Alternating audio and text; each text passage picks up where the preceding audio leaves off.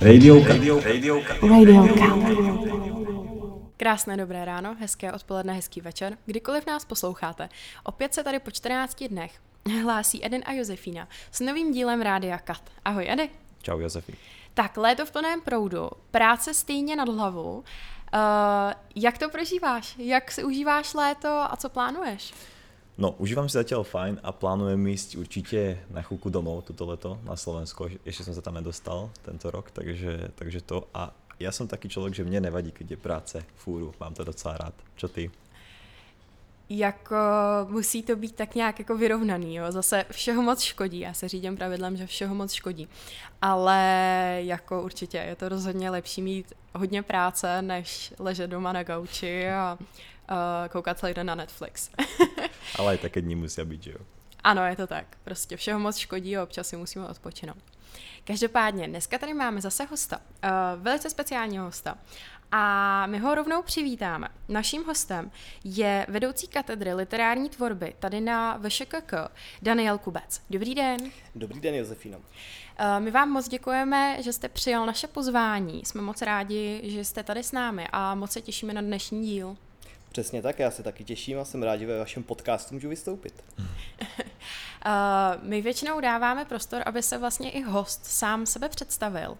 Tak já vám ten prostor dám a budeme rádi, když se nám nějak představíte. Uh-huh. Tak já jsem tedy Daniel Kubec eh, na naší katedře literární tvorby, nyní už opět eh, pojmenované jako literární eh, akademie. Jsem ve funkci tajemníka této katedry, zároveň vyučujícího předmětu základy tvůrčí psaní a redakční práce. Eh, v rámci vlastně působení na eh, VŠKK, na které jsem od počátku založení této školy, eh, se směřujeme tedy k tomu, abychom, abychom zavedli opět výuku tvůrčího psaní na vysokoškolské úrovni v Česku i na Slovensku. A to je tedy částečně organizačně i na starost tomu, čemu se věnuji tedy ve své funkci tajemníka.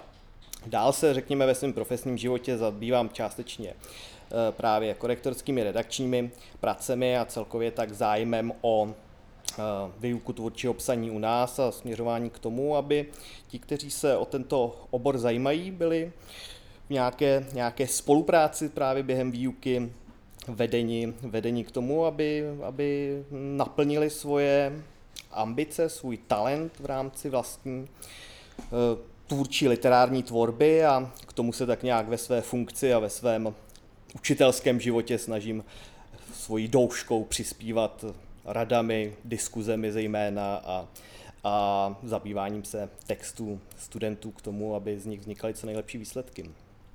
Eh, vy jste tedy vlastně od počátku eh, vzniku literární tvorby na VŠKK a vy jste sám vystudoval obor literární tvorba na tehdejší akademii Josefa Škvoreckého. Eh, vy jste tam později i působil a potom, když vlastně literární akademie zanikla, tak jste se přesunul právě na VŠKK. To znamená, vy se celý život od nějakých svých 18 let pohybujete na půdě literární tvorby. Uh, schrnula jste to naprosto přesně. Já většinou to, to plynutí času si možná ne vždycky dobře úplně uh, uvědomuju. S hrůzou jsem si teda přednedávnem, uh, přednedávnem uvědomil, že nejen na tomto oboru, ale konkrétně i v této budově už trávím tedy asi nějakým 12. 13. to je přesně to plynutí času. Už jsem tu řadu let a, a stále tedy na tom samém místě, takže, takže myslím, že už jsem tady docela zakořeněný. Eh, řekl byste, že knihy a celkově literární tvorba je tedy neodmyslitelná součást vašeho života? Mm, asi bych to dokázal tak, tak, takhle, takhle popsat v podstatě literární tvorba jako taková, ten samotný tvůrčí proces vzniku textu a nemusíme se bavit jenom o textech, které právě jako směřují k tomu, aby vyšly v knižní podobě, je něco, co mě tedy po celý tento, jaksi asi dospělý, řekněme, život zajímá a zdůraznil bych právě ten samotný tvůrčí proces, protože už řekněme od těch let studijních na literární akademii to bylo něco, co mě zajímalo diskutovat s druhými o tom, jak vznikají jejich texty, bavit se o nějakém svým vlastním, vlastním psaní a zejména vlastně právě, eh, právě v té diskuzi a v uvažování o tom, jak funguje příběh, jak má fungovat literární text eh, mě vždycky zajímalo vlastně směřovat k tomu, k tomu výsledku, aby vznikl, aby vznikl ucelený, ucelený, zejména v mém případě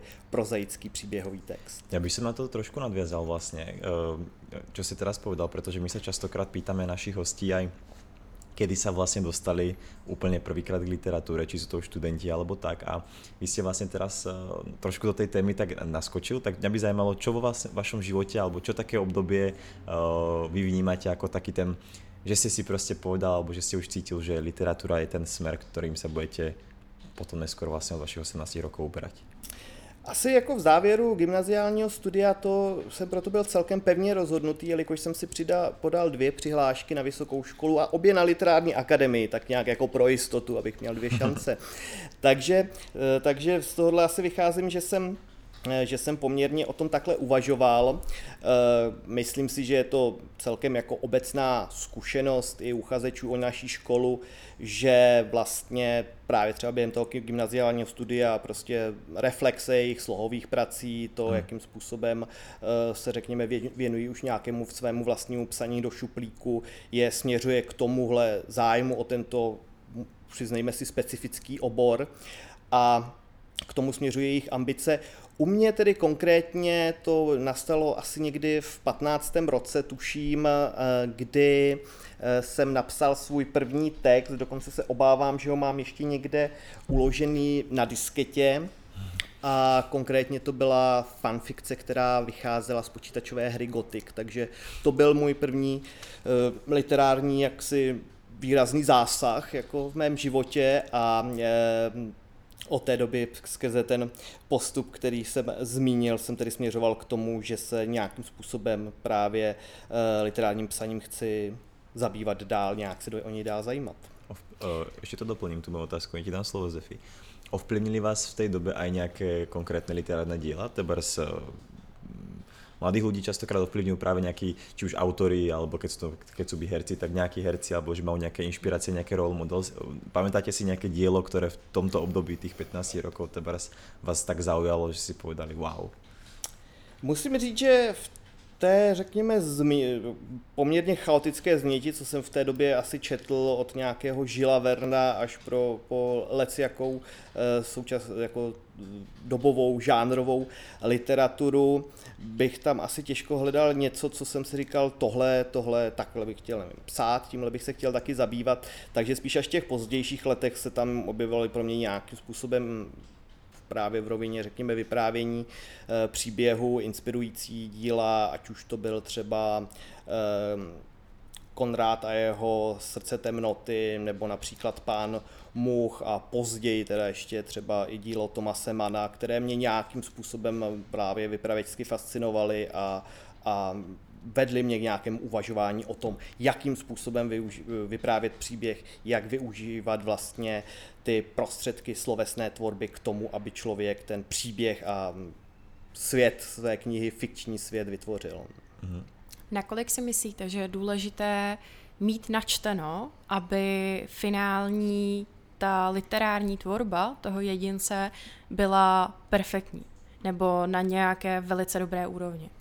Obecně to i abych vlastně podpořil ostatní kolegy, kteří právě vyučují literární předměty, právě literárně historické předměty, nebo i současnou literaturu, tak samozřejmě k tomu procesu tvorby je to záhodné a je to, je to nezbytné. Byť vlastně můžeme se od, o, když se budeme vlastně právě um, uvažovat o tom samotném vyprávění příběhu, tak uh, to nemusí být až tak provázané s tím samotným nějakým literárním kánonem, že ano, jako uh, lidé si vyprávěli příběhy asi od vzniku toho, kdy začínali mluvit, ale ale vlastně, kdybych se na to spíš podíval z druhé strany, tak právě ta vlastní četba je, myslím, to, co může autora výrazně posouvat a výrazně inspirovat v tom, jakými prostředky může eh, vyprávět svůj příběh, protože eh, příběh historku si můžeme povyprávět u stolu v hospodě nad pivem a může to být veselá historka, ale právě Eh, ohlédnutí se potom, je už postupy k vyprávění jsou objevené v, v tom kánonu eh, celosvětové literatury, je to, v čem lze hledat inspiraci.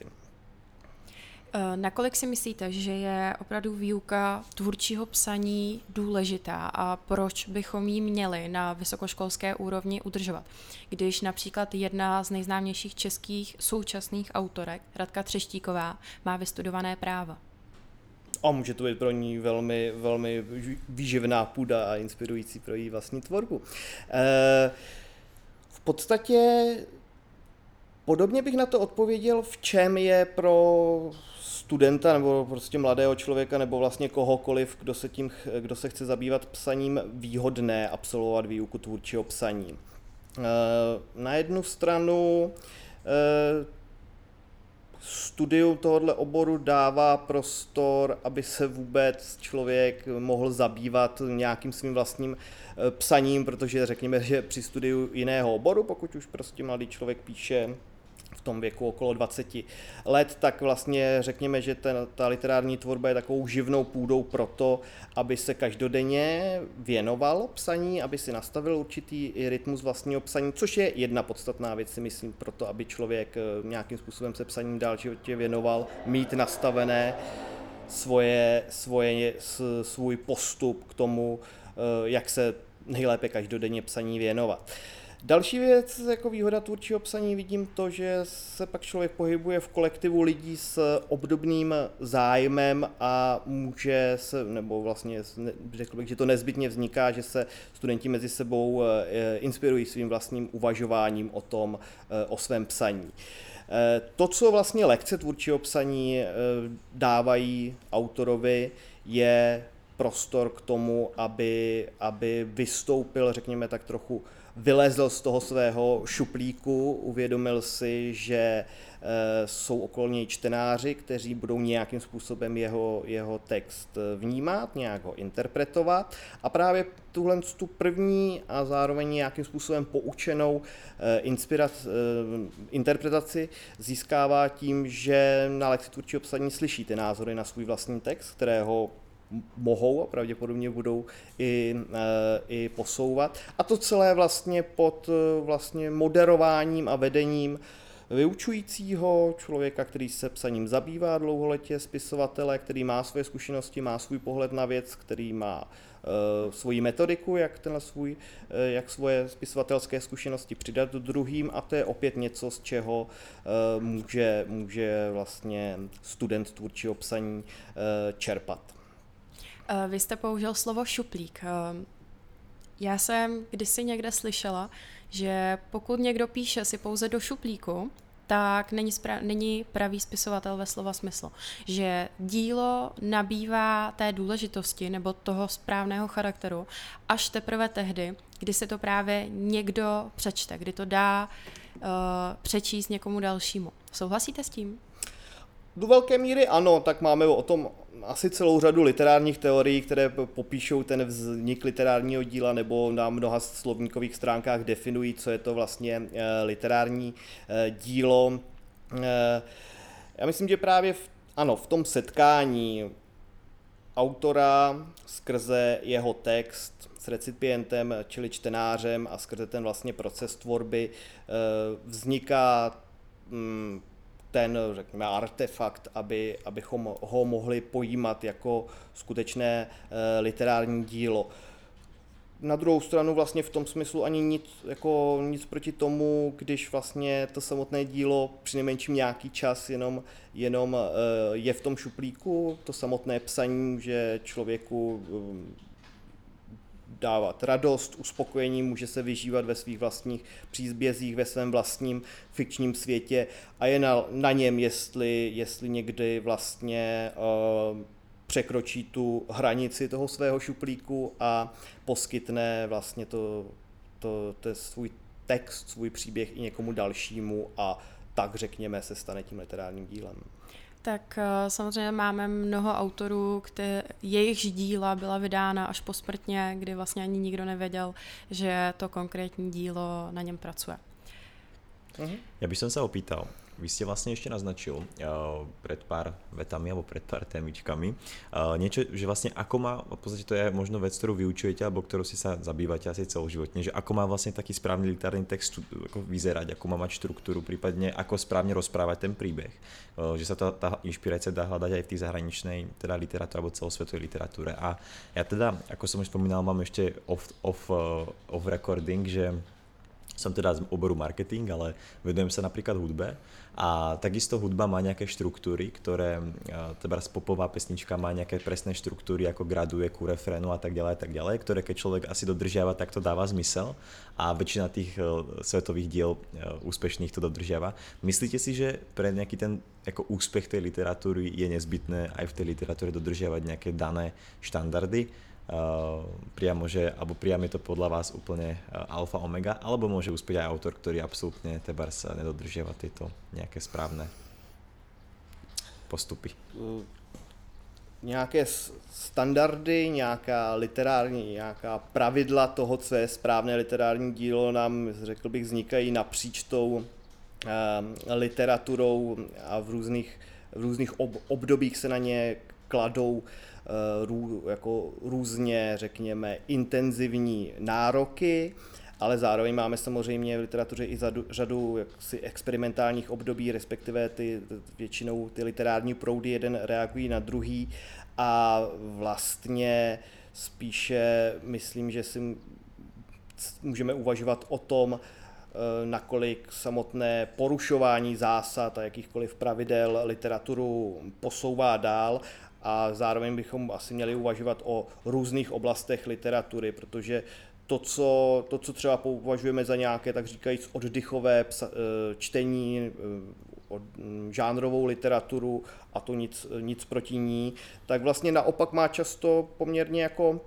eh, výrazná, výrazné, řekněme nějaké pravidla pro to, abychom ji pojímali jako tu, jako tu literaturu toho, kterého žánru a které očekává už čtenář, když tomu literárnímu e, příběhu přistupuje, že budou dodržena, že v detektivce prostě bude nakonec odhaleno, e, kdo to celé e, po celou dobu páchal a podobně. Ale vlastně mm, myslím si, že výrazná, výrazná autorská osobnost si vytváří třeba i na základě zkušenosti s, jako s psaním dalších a dalších literárních děl, svůj vlastní, svůj vlastní styl, kterým se pak stává právě specifickým a výrazným jeho dílo. Takže eh, pravidla máme, pravidla máme znát předtím, než uděláme ten krok k tomu, aby jsme je úplně rozbili a napsali prostě text, který půjde proti ním. Ve vaší tvorbě porušujete pravidla? Ve své tvorbě jsem si zkoušel všechno, eh, všem si zkoušel různé, různé věci, různé postupy. A uh, asi pro mě, když jsem psal, bylo poměrně podstatné právě to, o čem jsem hovořil, určitá inspirace a oskoušení si ve vlastním psaní eh, postupů, třeba vyprávěcích, kompozičních nebo mm, vlastně pojetí, vypravěče v to, které, které, jsem, které jsem viděl jinde a najít si vlastně tu cestu, která skombinuje různé prvky, mm, aby, aby z toho vznikl příběh, který chci vyprávět. V současné době se věnujete, kromě vyučování a veškeré práce na VŠKK, se věnujete i online publicist, publicistice a vedete magazín Dobrá čeština. Uh, povězte nám o tom něco více. Mm-hmm, magazín Dobrá čeština a moc rád bych řekl, jak už dlouho funguje, ale je to zrovna zase to časové rozpětí, které si přesně nevybavím, ale už několikátým li- rokem, jelikož vznikal e, ještě, když jsem vlastně byl studentem e, literární akademie a zároveň se skládal vlastně z tehdejších jak vyučujících, tak studentů. Řada z těchto vyučujících, kteří tam vlastně jakoby participovali na vzniku tohoto literárního magazínu, pak působila nebo i působí na naší škole, stejně tak řada přispěvatelů jsou absolventy jak, řekněme, eh, bývalé literární akademie, tak současné Vysoké školy kreativní komunikace. Tenhle ten literární magazín vlastně se snažil vytvořit prostor vycházející právě z toho, čím se, čím se na oboru literární tvorba zabýváme, a to jednak skrze eh, nabídku vlastně korektorských a redakčních eh, služeb, aby ti, kteří vlastně inklinují spíše k této oblasti, měli hm, třeba tak skrze to i větší možnost uplatnění, najít si nějakou pěknou zakázku a zároveň se vlastně tedy směřoval k tomu, jak, jak reflexy hm, povětšinou současné literatury skrze rubriku recenzí, tak vyjadřování se eh, k eh, jazyku a literatuře jako takové skrze články povětšinou, řekněme, humorného, fejetonistické, fejetonového žánru a tak to vlastně umožnit, umožnit lidem, kteří se tak dali dohromady, aby měli kam psát a měli se skrze nějakou určitou platformu možnost uh, uplatnit se i jako redaktoři. Eh, vy stejně tak, jako mnozí další vyučující na literární tvorbě, pracujete v Ústavu pro českou literaturu. Čím to, že vlastně téměř všichni literáti, které já znám díky škole, Vysoké škole kreativní komunikace, se nakonec upíchnou v Ústavu české literatury. Myslíte si, že je to mm, malým trhem pro literáty?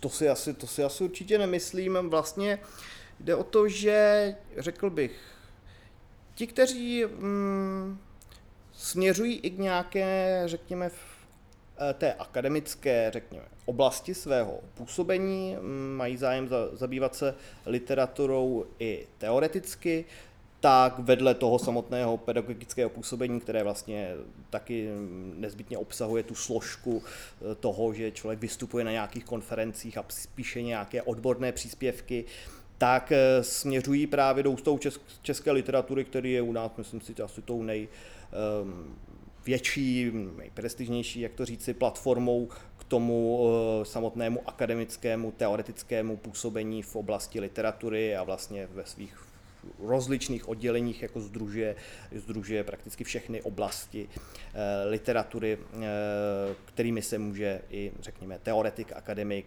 zabývat. Zároveň, myslím, souvisí s tím, že právě řada vyučujících u nás zároveň působí v Ústavu pro českou literaturu, že tu je vytvořená taková, byť v podstatě neoficiální eh, propojenost spolupráce, že hm, jednak eh, komunikujeme spolu vzájemně a vyučující se mezi sebou oslovují, když, když, je, když je nějaká možnost výuky u nás a myslím, že o to právě akademici mají zájem. Kromě toho, řekněme, eh, psaní odborných studií, sborníků, vystupování na konferencích a celkově bádání, pra, se setkávat také s talentovanými studenty a e, působit takto vlastně nebo předávat svoje e, znalosti i na té vysokoškolské půdě, jelikož povětšinou si myslím, že si e, kolegové, kolegové i z ústavu pochvalují výuku u nás. Uh, myslím si, že mnoho našich posluchačů si vůbec nemusí umět představit, jak práce v Ústavu pro českou literaturu uh, probíhá, jak to vypadá. Představíte nám to trošičku, přiblížíte nám to trošičku?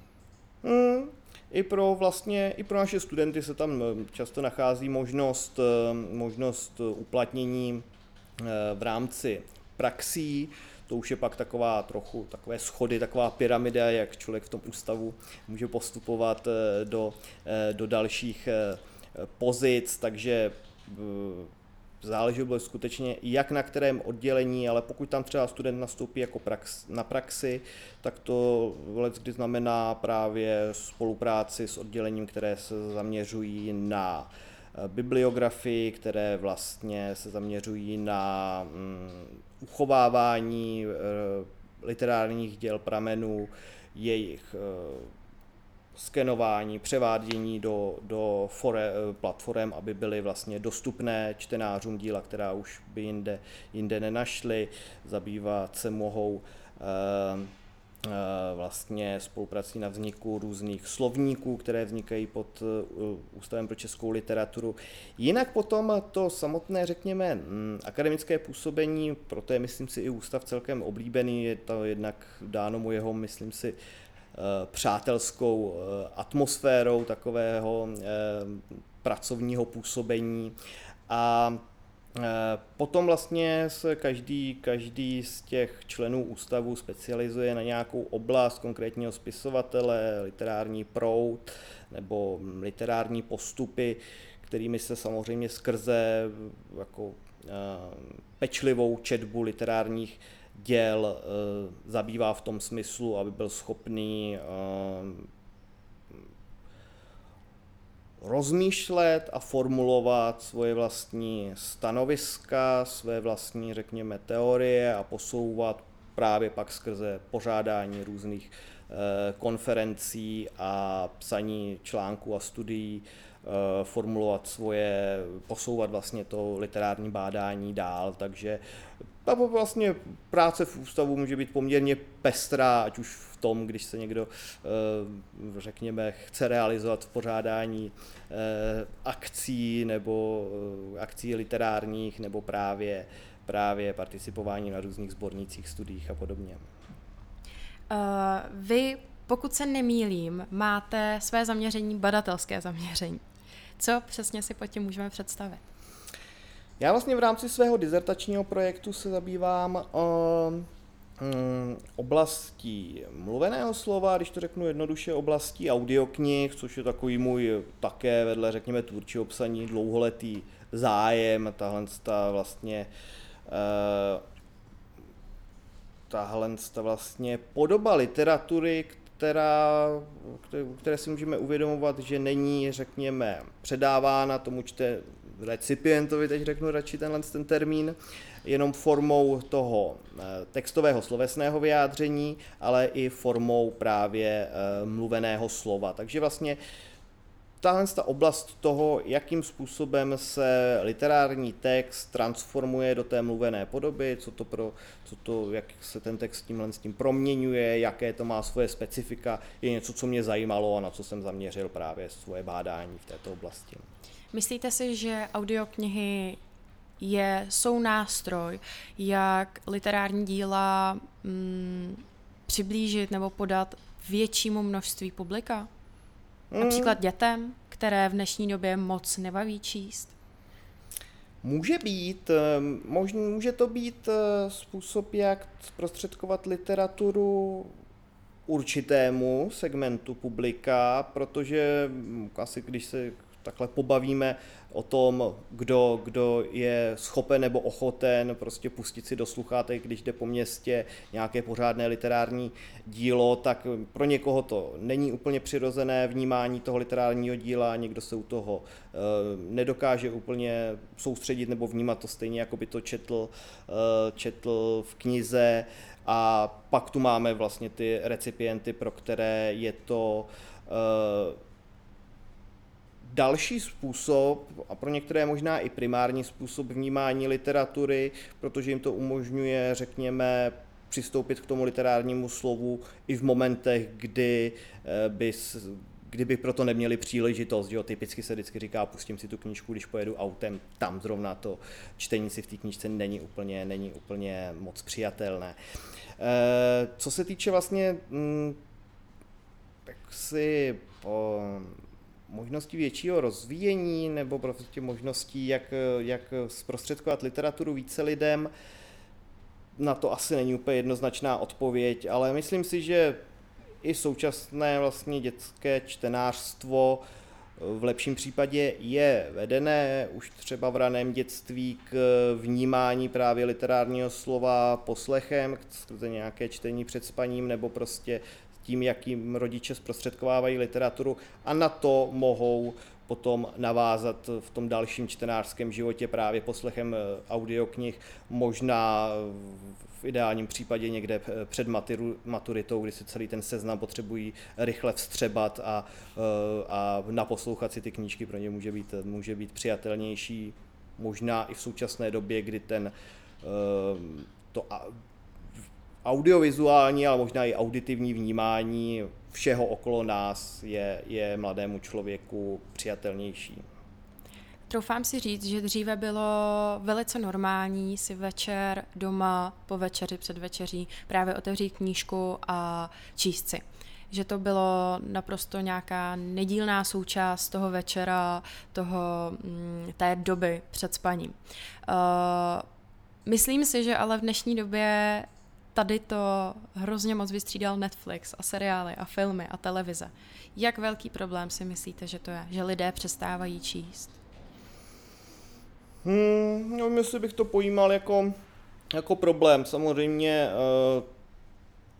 uh, umělecké, kulturní prostě, nebo řekněme různé mediální platformy se neustále rozšiřují, přibývají nové, obohacují tím nějakým způsobem ten um, mediálně kulturní život a uh, už se mnohokrát, mnohokrát uh, říkalo že z různých důvodů, že literatura umírá už jenom když prostě se objevil film, takže je konec s literaturou a tahle to téma se vlastně opakovaně vrací.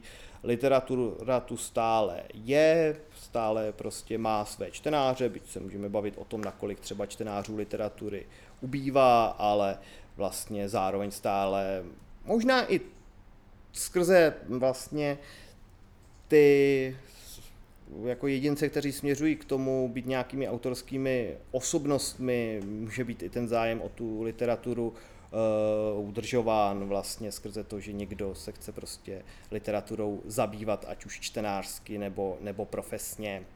A asi, asi nemám, nemám v tomto o literaturu obavy, že by, že by nám zanikla v nejbližších letech. Myslíte si, že tady filmy nikdy nemohou nahradit knížky?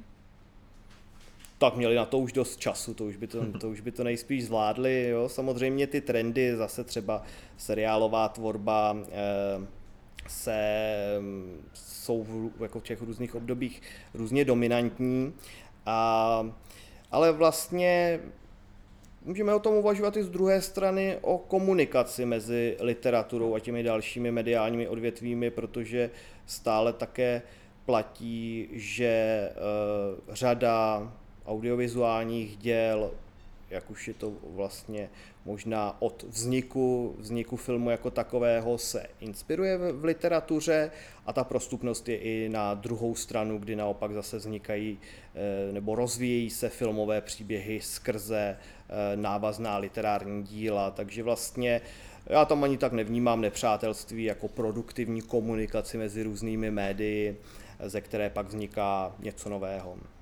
Eh, ja si ešte, možno keď sme pri tejto vlastne komunikácii medzi jednotlivými týmito eh, formami. Vy ste úplne na začiatku vlastne zmienil, že vaše prvé dielo eh, sa jednalo o vlastne fanfikcii cez hru Gothic, ktorú ja som za do okolností takisto hral, keď som bol menší, ale... To ste už skoro pamätník. no. A myslíte si, že napríklad toto nejakým spôsobom, táto synergia medzi literatúrou a hrami, pretože hry sú takisto ako keby pomerne nová vec eh, a hlavne v takej podobe, ako sú dneska. A myslíte si, že to nejakým spôsobom bude takisto ešte gradovať do budúcna? Prípadne myslíte si, že môže na základe nejakých dobrých hier vzniknúť? Viem, že sa teraz veľa fanfikcií píše, ale myslím, že nejaké komplexné literárne diela, že by mohli v tomto smere eh, vzniknúť. Alebo prípadne viete o nejakých, ktoré takto už vznikli a stáli by za zmienku? Konkrétně si asi teď úplně nevybavím, ale vůbec bych nevylučoval, že, že už nastalo to, že by prostě Uh, počítačová hra byla, byla vlastně produktivní a inspirovala vznik mm, literárního díla. Uh, mám skoro pocit, že řada hráčů uh, zaklínače si myslela, že nějaké knížky potom vznikly až podle toho, této počítačové hry a ne naopak ale eh, je to, jako když se na to podívám ještě i teoreticky, jo, tak je to i další jako zajímavá oblast toho bádání eh, vztahu eh, literatury a prostě virtuálních her v tom smyslu, jak, jak se dá pracovat nebo jak se proměňuje to, co je typické pro počítačové hry, tedy vysoká míra interaktivity, vůči, řekněme, nějaké statičnosti literatury, ale zároveň, kde vlastně jsou ty tyhle dvě oblasti si v něčem příbuzné, protože i řada literárních děl pracuje do velké míry s psaným textem, mluveným textem a podobně a vlastně třeba i vtahuje do sebe do jisté míry eh, nějakou jako literární, literární textovost. A e, myslím si, že do jisté míry i nakolik byl třeba e, film a seriálová tvorba produktivní pro vznik inspirovaných literárních děl, tak se klidně může tahle, ten, ten důraz pře, jakoby, e, převrátit třeba k té oblasti počítačové tvorby, protože to může souviset i s její jako vyšší mírou popularity, takže, takže určitě bych, bych, uh, bych si myslel, že, že to, tenhle ten proces tam, tam bude směřovat. Hmm. Vlastně mi k tomu napadá, že jak si aj vy, vy dobre povedal, že asi, asi nevnímate nejakým spôsobom um, popularitu filmu ako nutne problém pre literatúru. A vlastne som sa nad tým tak vo svojej mysli viacej zamýšľal a a fakt, fakt, fakt to asi je pravda, že tieto veci idú ruka v ruke podľa môjho osobného subjektívneho názoru, že napríklad keď som si uvedomil aj tie počítačové hry, jak sme sa teraz bavili, tak napríklad taká veľmi populárna hra World of Warcraft, eh, vy asi určite bude vedieť, o čom hovorím, tak uh, vlastne, že vznikla hra, neviem na akej predlohe, je možné, že na knižnej predlohe, to teraz, aby, som, aby ma teraz nejaký náhodou fanúšikovia ne, ne, nevyťahli potom za košelu, jak sa vraví, ale vlastne ku, každý, ku každým tej postave, ku každým tým charakterom vznikli obrovské ako lore, sa to volá, to znamená, že ako príbehy, ako, ako odkiaľ prichádzajú, ako vznikli a tak ďalej, ako fakt ako príbehy z toho fiktívneho sveta, ktoré eh, či už napísali samotné autory tej hry, alebo vlastne nejakí potom fanúšikovia tie príbehy dotvárali a tak. Takže tá literatúra si myslím, že to asi s nami bude už navždy, na to má to históriu. Ona, sa to je, ona má to aj nejaký presný termín, tento efekt, že keď niečo funguje fakt veľmi dlho, tak väčšinou to minimálne takú istú dobu ešte fungovať bude. Takže tá literatúra má, má taký pevný základ, že uh, pravdepodobne nevymizne, uh, nevymizne. No, já bych jako s vámi jako určitě souhlasil a e, v rámci těchto vlastně děl do jisté míry prostě vzniklých na nějakém principu e, fanfikce nebo prostě rozvíjení toho, toho oblíbeného, oblíbeného světa, tak e, samozřejmě můžeme se pak pozastavovat na nějakou kvalitou tak těchto literárních děl, anebo ani eh, nemusíme, protože plní svoji eh, funkci v rámci populární literatury a pro řadu autorů a třeba právě i mladých autorů můžou být, eh, může být inspirativní prostě k tomu procesu tvorby, přistupovat skrze nějaký známý a oblíbený svět, ve kterém se chce vlastně pohybovat. Podle mě je to taková, možná už to může plynout z dětství, taková jako přirozená inspirativnost v rámci fantazie výjít z něčeho, co, co mě baví, nějakého příběhu, který mě baví, z nějakého světa, který si užívám a ve svých vlastních fantazích ho rozvíjet uh, dál a uh, proč, proč u toho rovnou nesednout k tomu počítači a nenapsat z toho literární dílo, které pak může potěšit i uh, další čtenáře. Uh, když vlastně jenom teď už trošku, trochu od, odbočím, tak zatím, jsme se, jako zatím jsem se logicky vyjadřoval hlavně k nějakému uh, literárnímu psaní, ale uh, vlastně tvůrčí psaní jako takové, byť vlastně v sobě o, o, obsahuje to už trošku eh, omezující slovo psaní může být průpravou i k celé řadě dalších oblastí. Třeba, třeba právě, třeba právě vymýšlení počítačových her nebo vymýšlení příběhů v různých platformách, protože eh, to samotné ovládnutí vyprávění příběhu, což já v tom tvůrčím psaní považuji za, za tak, ne to nejdůležitější, ale z mého nějakého postupu, nějaké jako metodiky, to, čemu se já věnuji, tak eh, dává předpoklad eh, k k tomu vyprávět ten příběh i v různých platformách, ať už to bude film, seriál nebo klidně počítačová hra. A samozřejmě nemusíme se omazovat na tu oblast literatury i, i z toho důvodu, že ta průprava v psaném projevu a zase říkám průprava ve vyprávění je, bych řekl, Eh, dovedností, která je zásadní i pro celou řadu dalších profesí. Klidně bych řekl i třeba eh, v marketingu, protože eh, nějakým způsobem mm, uchopit vlastně hovoření o nějakém pro, produktu, i k tomu směřuje, bych řekl, nějaká příběhovost, prostě najít ten příběh, už samotné to slovo příběh, se s ním setkáváme v tolika podobách a v tolika profesích, že e, myslím, to dokazuje to, že je to důležité pro e, absolventa tohoto oboru k tomu, aby našel uplacnění leckde. Mm-hmm. Skvěle. Moc vám děkujeme, že jste přijal pozvání do dalšího dílu Radio Cut. Toto byl vedoucí katedry literární tvorby, pan magistr umění Daniel Kubec. A já vám moc děkuji za pozvání a věřím, že váš projekt bude dál pokračovat i v dalším roce a těším se i na vaše další podcasty. Děkujeme. Naschledanou. Naschledanou.